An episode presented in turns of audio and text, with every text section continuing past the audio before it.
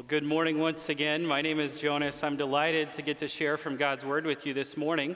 Uh, if you're visiting with us this morning and you don't have a copy of God's Word, the Bible, we have some ushers who are coming down the aisle. I would love for you to have a copy of the Bible. Uh, you could also follow along on your mobile device.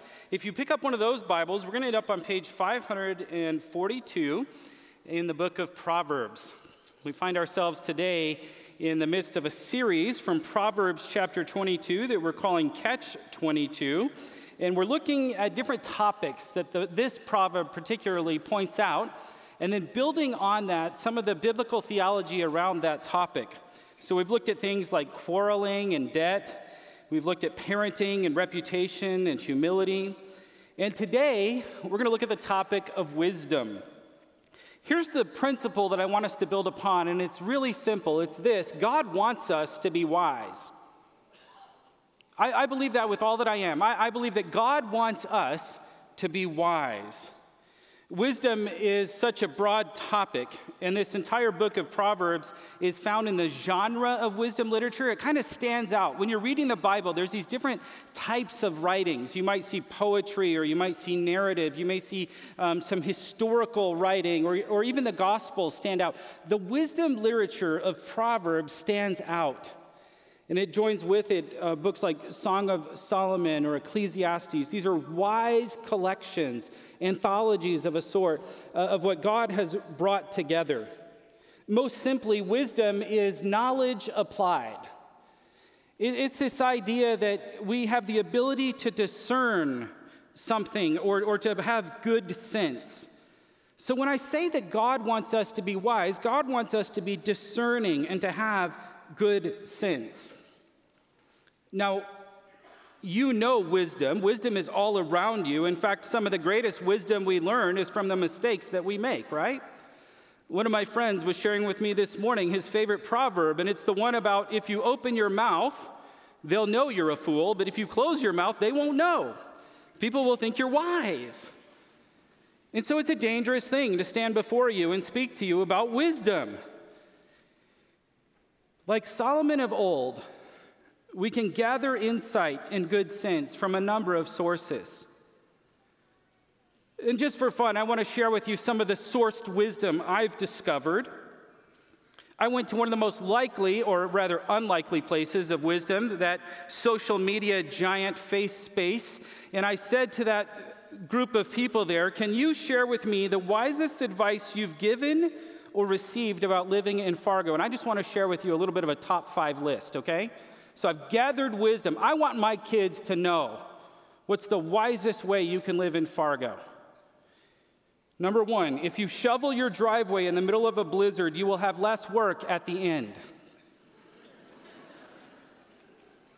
Number two, just because the light is green doesn't mean you should go through that intersection yet. When they say the roads are closed, they mean the roads are closed help a brother out. It's really wise for you to get a good truck when you move to Fargo. You'll find it helpful during cleanup week. That's a holiday at my house. Number five, those Youth for Christ peaches are the best. Yeah, I, I, know. If Greg Everett's in the room again from last week, Greg, we love you and Youth for Christ and what you're doing, and we love your peaches. Thank you. Um, now, now, I say that to, to engage you a little bit because what we know to be true is that often social media is the worst place for wisdom. It, it can be a place where, where it can be dangerous, but there are, even in the dangerous spaces, opportunities to learn. We learn from our mistakes, we learn from other people's mistakes, and it's good for us to have good insight and good judgment. In my premarital counseling, one of my favorite assignments that I give to couples who are about to be married is to ask their parents a series of questions about wisdom for them as they're getting married. And I do it for two reasons. One, because I often learn some great things from parents who, are, who are, have kids who are being married. And two, I know it's a gift to you parents of kids who are about to be married because you really want to tell them stuff and you're not sure how to tell them. And I found it wise to give you this tool. It's amazing what you can learn. It's amazing what you can learn if you'll spend time with people who are 20 years older or 20 years younger than you. There's something about the generation's perspective that, that can help you see different than what you see. And it's good for us to have good sense and proper judgment. And sometimes just getting 20 years distance helps you see it. I remember sharing with my dad one time about a problem I was having, and uh, that problem was mostly between my ears. And he shared with me the wisdom his dad had shared with him, and what I call today a Bunby proverb. Most simply, it's this wherever you go, there you will be. My grandpa had taught my dad that contentment begins in the heart. And my dad was trying to teach me his dad's wisdom that contentment begins with the heart. If you're out of sorts here, you'll probably be out of sorts there. You need to get that heart in the right place. Well, friends, we can learn wisdom from a lot of places in our homes, from our family, occasionally on social media. But what I know to be true is that God wants us to be wise. And if we want to be truly wise in the way that God has gifted us wisdom, it'd be really good for us to go to the source. My friend, Pastor Seth, likes to say if you want to know about life, why don't you start with the guy who made it? And then he opens his Bible, and I think that's really good advice for us. So if you have that Bible that we shared, we're going to jump into Proverbs, and we're going to start at the beginning on page 545, Proverbs chapter 1. We're going to take advantage of what God has given us. We're going to see what he has to say about wisdom. And we're going to remember in this moment that this collection of wisdom, this anthology of sorts, is from a man who had learned from his father. The man who was a man after God's own heart, King David himself, and who, when offered anything before a holy God, he said, God, would you give me wisdom? And here he records his wisdom, things that he's either composed or he's collected that are for the benefit of God's people. And we're going to remember the goals of wisdom. Page 545. Listen to these first few verses of Proverbs chapter 1. These are the Proverbs of Solomon, son of David, king of Israel. They're for gaining wisdom and instruction, for understanding words of insight, for receiving instruction in prudent behavior for doing what is right and just and fair, for giving prudence to those who are simple, knowledge and discretion to the young. Let the wise listen and add to their learning, and let the discerning get guidance, for understanding proverbs and parables, the sayings and riddles of the wise. The fear of the Lord is the beginning of knowledge, but fools despise wisdom and instruction. You see, God wants you to be wise. He doesn't want you to be a fool. And it begins with the fear of the Lord. Wisdom begins with this acknowledge, um, acknowledgement of reverence that there is a creator God and we are not him. And that if he is the creator of life and we want to learn how to live life well, we should go to him because he knows way more about it than we do. So, the first goal of wisdom is that we would orient ourselves properly before a holy God. And that in doing so, so, we would begin to understand these insightful words, that, that we would receive instructions in what it means to be prudent. Like my friend shared earlier, there's lots of times where it's really wise to just be quiet. And then there are other times when God, in His providential wisdom, will invite you to a moment of courageous speaking up. And the Lord invites you into that relationship with Him that you could be wise. Solomon collected and composed these words for his children and his grandchildren because he wanted them to live well before the holy God. He knew about God's covenant faithfulness, and he wanted his children to live wisely. As we read in the scriptures, we recognize Solomon's place in the history of Revelation. We, we put things in order and we see that God was faithful to Abraham, to Moses, to David, to Solomon, to the people of Israel, and it was always looking forward to a Messiah who was to come. how much more the wisdom we can gain when we look back through the lens of the Messiah who has come, who is Jesus. Jesus is, in fact, the very personification of wisdom. And he invites us into relationship with him that we would have life and have it to the fullness. And as we read the scriptures, we can see how these things are personified in Jesus and they make us wise. So, in Proverbs chapter 22, verse 11, where we're going to land today, we're going to spend a few minutes here. It's page 561 in the Bible we handed out. Solomon is asking and answering this question of how or what is wisdom here? And it's interesting because he's talking about an aspect of relational wisdom. Listen to verse 10 and 11 as I read them together. He writes, Drive out a scoffer, and strife will go out, and quarreling and abuse they will cease. He who loves purity of heart and whose speech is gracious will have the king as his friend.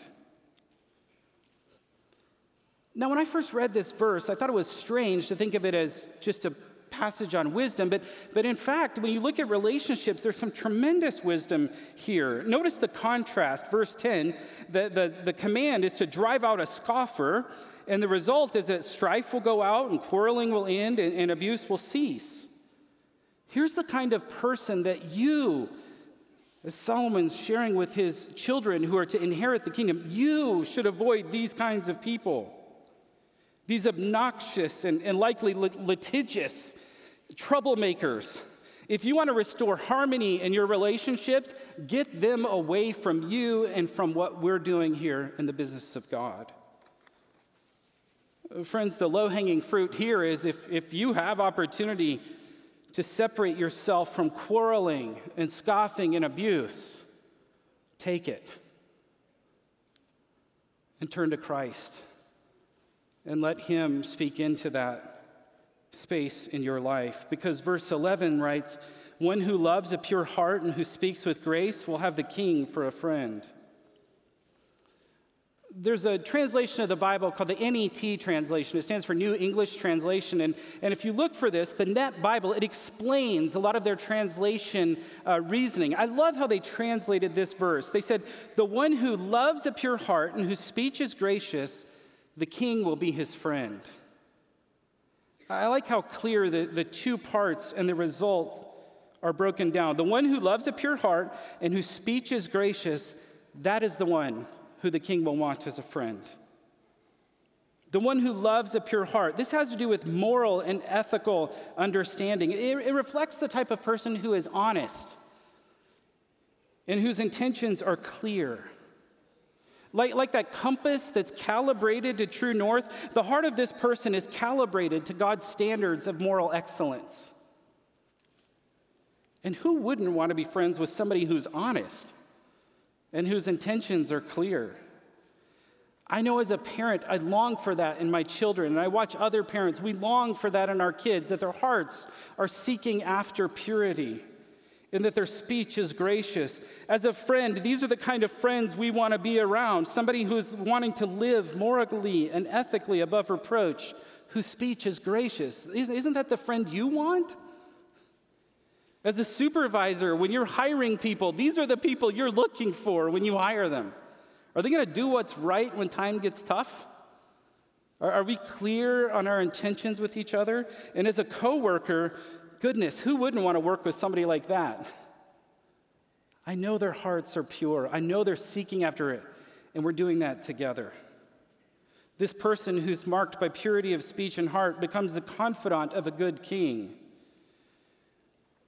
As I was reading this, I, I, I, clicked over to Psalm 15.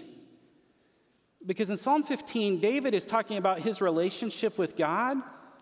And I can't help but think of a little boy named Solomon who's listening to his dad pray. Listen to these words. He says, O Lord, who shall sojourn in your tent and who shall dwell in your holy hill?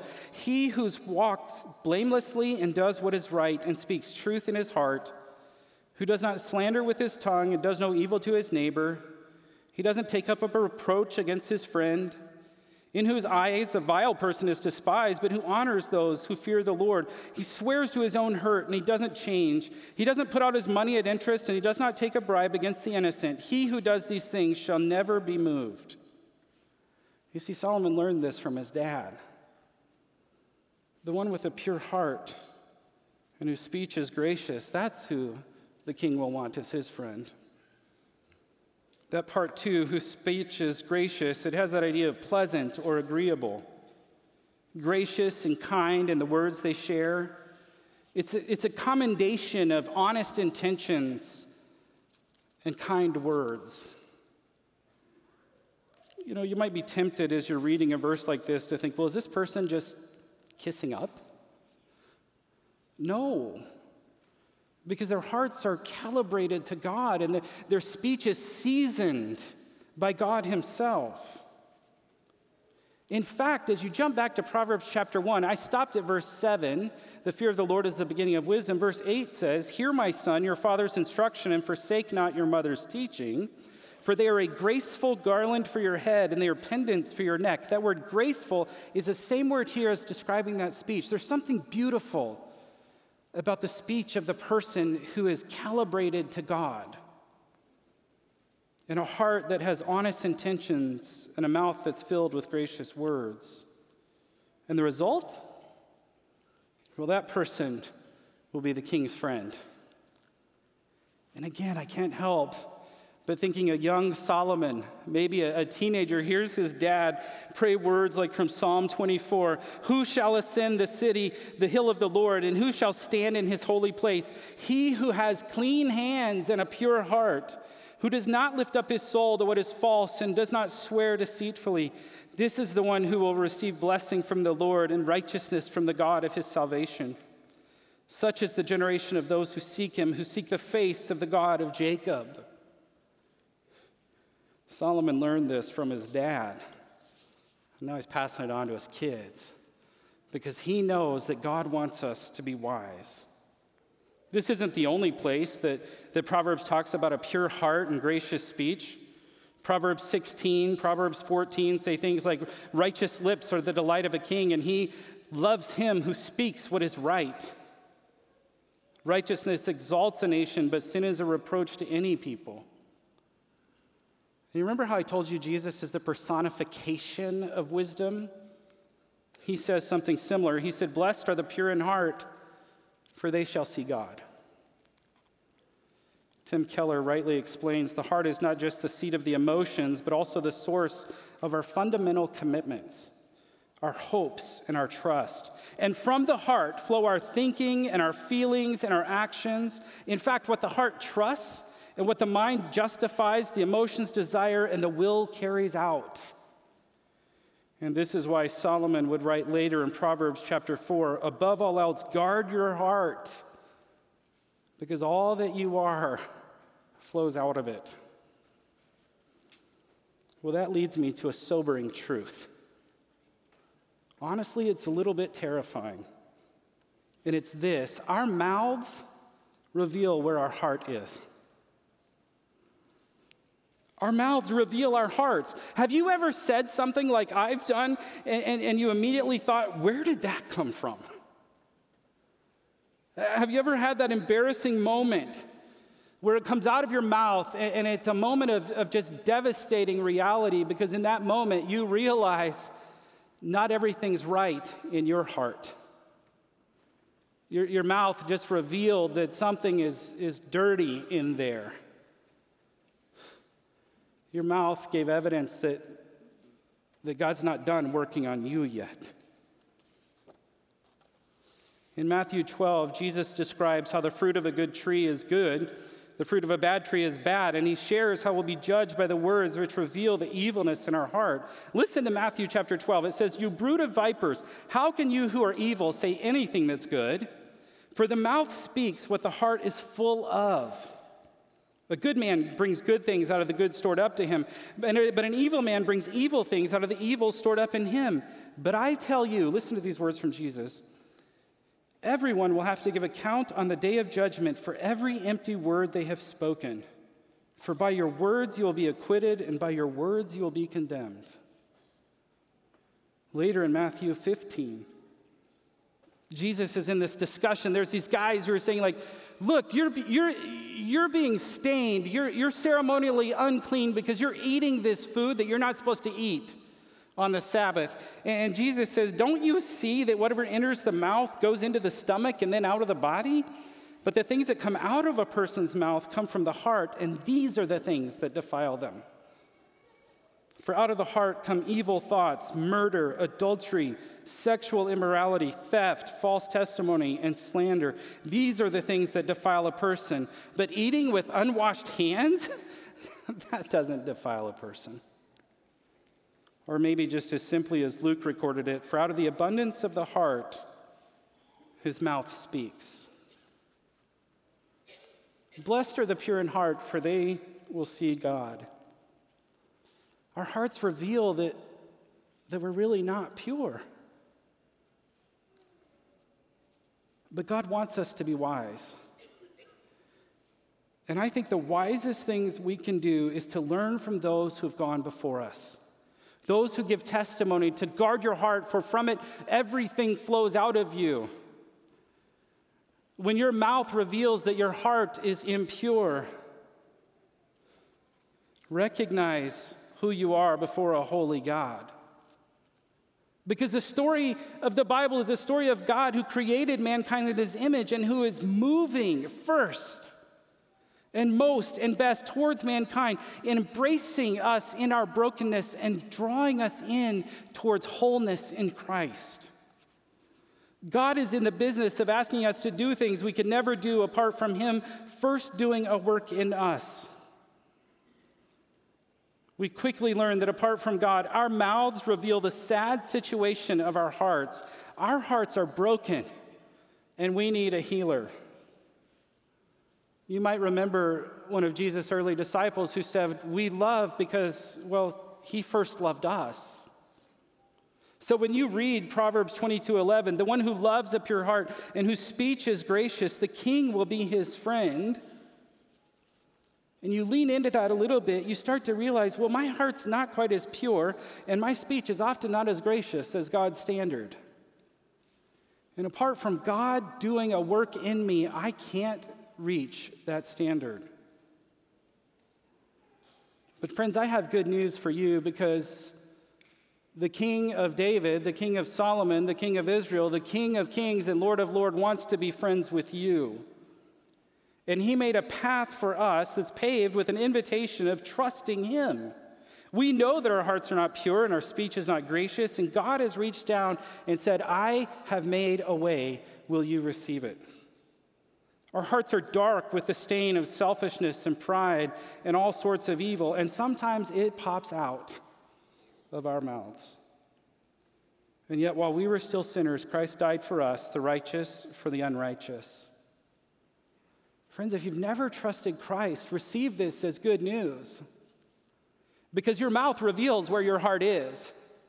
And your heart is in need of a, of a healer, of a Savior who has come. When you trust Jesus, the debt that was created by your sin is marked paid in full. When you trust in Jesus, that dark stain that covers your heart is washed clean. That same John would say, if we confess our sins, he's faithful and just to forgive us and to purify us from all unrighteousness. In Christ, we can be made clean. And so, the most wise thing you can do is to recognize your need for a Savior and cast yourself upon Him, knowing that He cares for you. Like a drowning man in need of a life preserver, humble yourself and grab on to the rescue which is yours in Christ. And for those of us who are in Christ and, and who've experienced this newness of relation, who are walking by faith and not by sight, when we read something like the one who loves a pure heart and whose speech is gracious, may we remember that in Christ we really are the King's friend. And by the power of His Spirit working in us and willing through us that our hearts and our mouths are increasingly aligned with his heart. And in his kindness, the text says that he disciplines those he loves. There will be moments in our lives where, where our hearts will be revealed by our mouths. Something will pop out and remind us, oh, yeah, God's not done yet. And it's an invitation to greater wisdom. It's an invitation to, to seek the Lord for his wisdom, to cry out to him in confession and repentance. In James, James is very clear that, that, that we are to cry out to God for wisdom, James chapter 1, verse 5, because God gives generously to all. God loves pouring out his wisdom for you, my brothers and sisters. He wants to make you wise.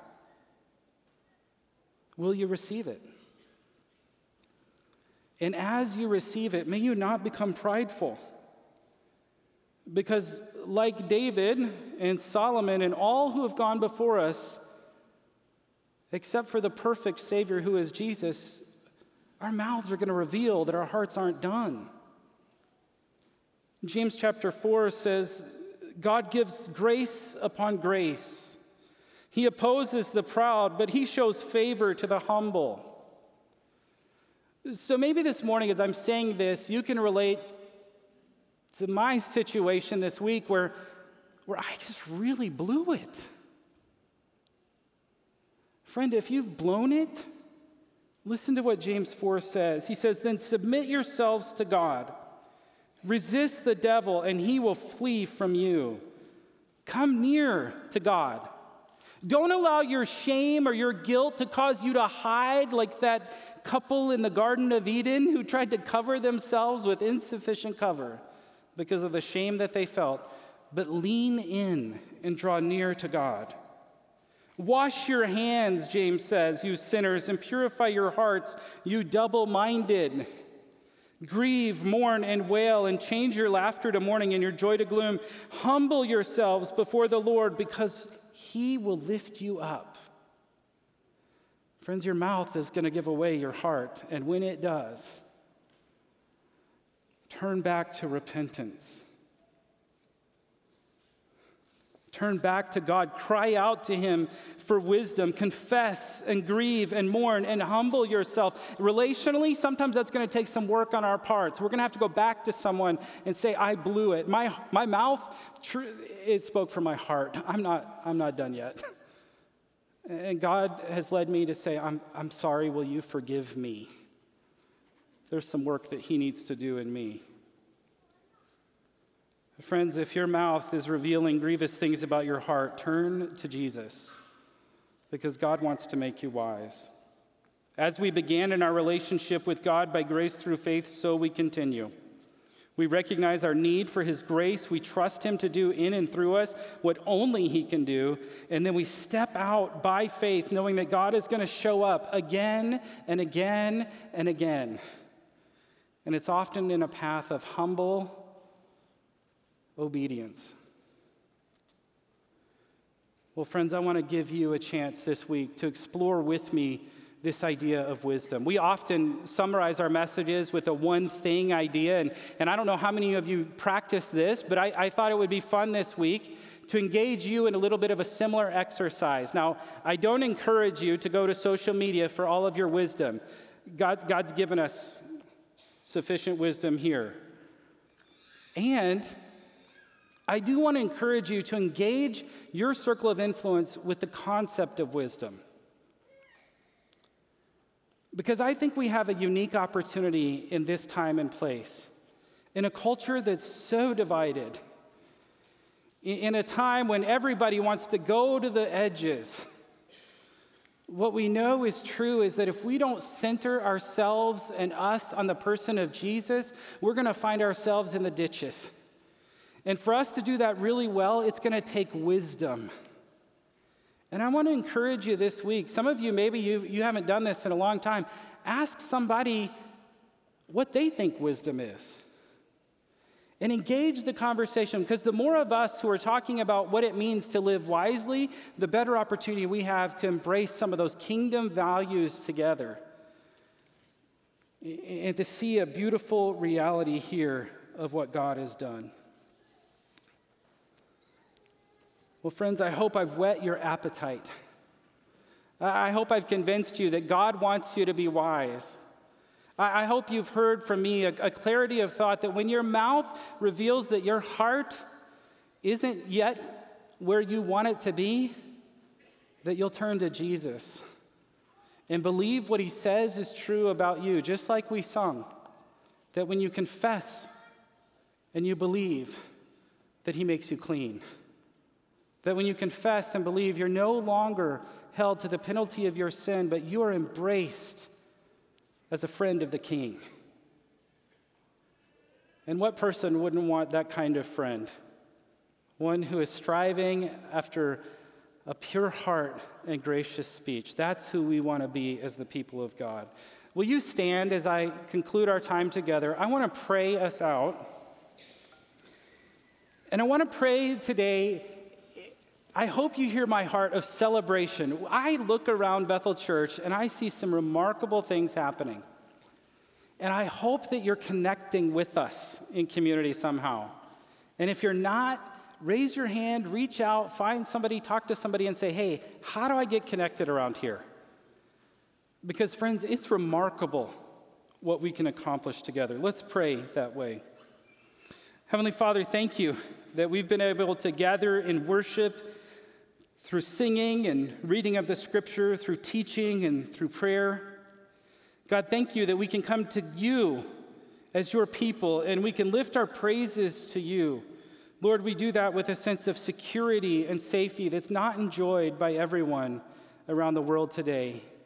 And so we thank you for that, and we pray that you would strengthen our brothers and sisters whose lives are endangered just for doing what we've done this last hour. God, we thank you for the many generations who are represented here. As I say something like, find somebody 20 years, you're different, we can do that here, and we give you praise. God, thank you for our encore team that traveled together, for their safe travels and their good health, for the new friendships that were made, and, and these lifetime friends who could celebrate being together. Lord, we've missed being together these last few years, and we thank you for our youth who have been able to gather with other youth groups this summer. And, and we ask that you would lead our student pastor search team in wisdom and grace. God, we thank you for these leaders like Jason and others who've stepped forward to, to believe you and to start a new work in kindred. We pray that you would continue to give them favor. God, we thank you for a community that seems increasingly receptive to the good news of Jesus and yet, also, Father, we pray that you would give us courage to speak the good news of Jesus as we walk by faith in what is equally, at times, seemingly hostile. God, thank you for other churches who join with us in magnifying your name and seeking to multiply the good news of Jesus in this region. We thank you, God, for your Spirit who lives and dwells within us. We pray that you would meet us again and that, Lord, you would truly make us wise. Father, as we leave this place, we ask that you would go before us. That, God, when our mouths reveal the condition of our heart, we would not run to hide, but we would run to our Heavenly Father and receive from you the grace which you offer us again and again and again. We praise you for that grace. In Jesus' name, amen. Friends, have a wonderful week serving the Lord.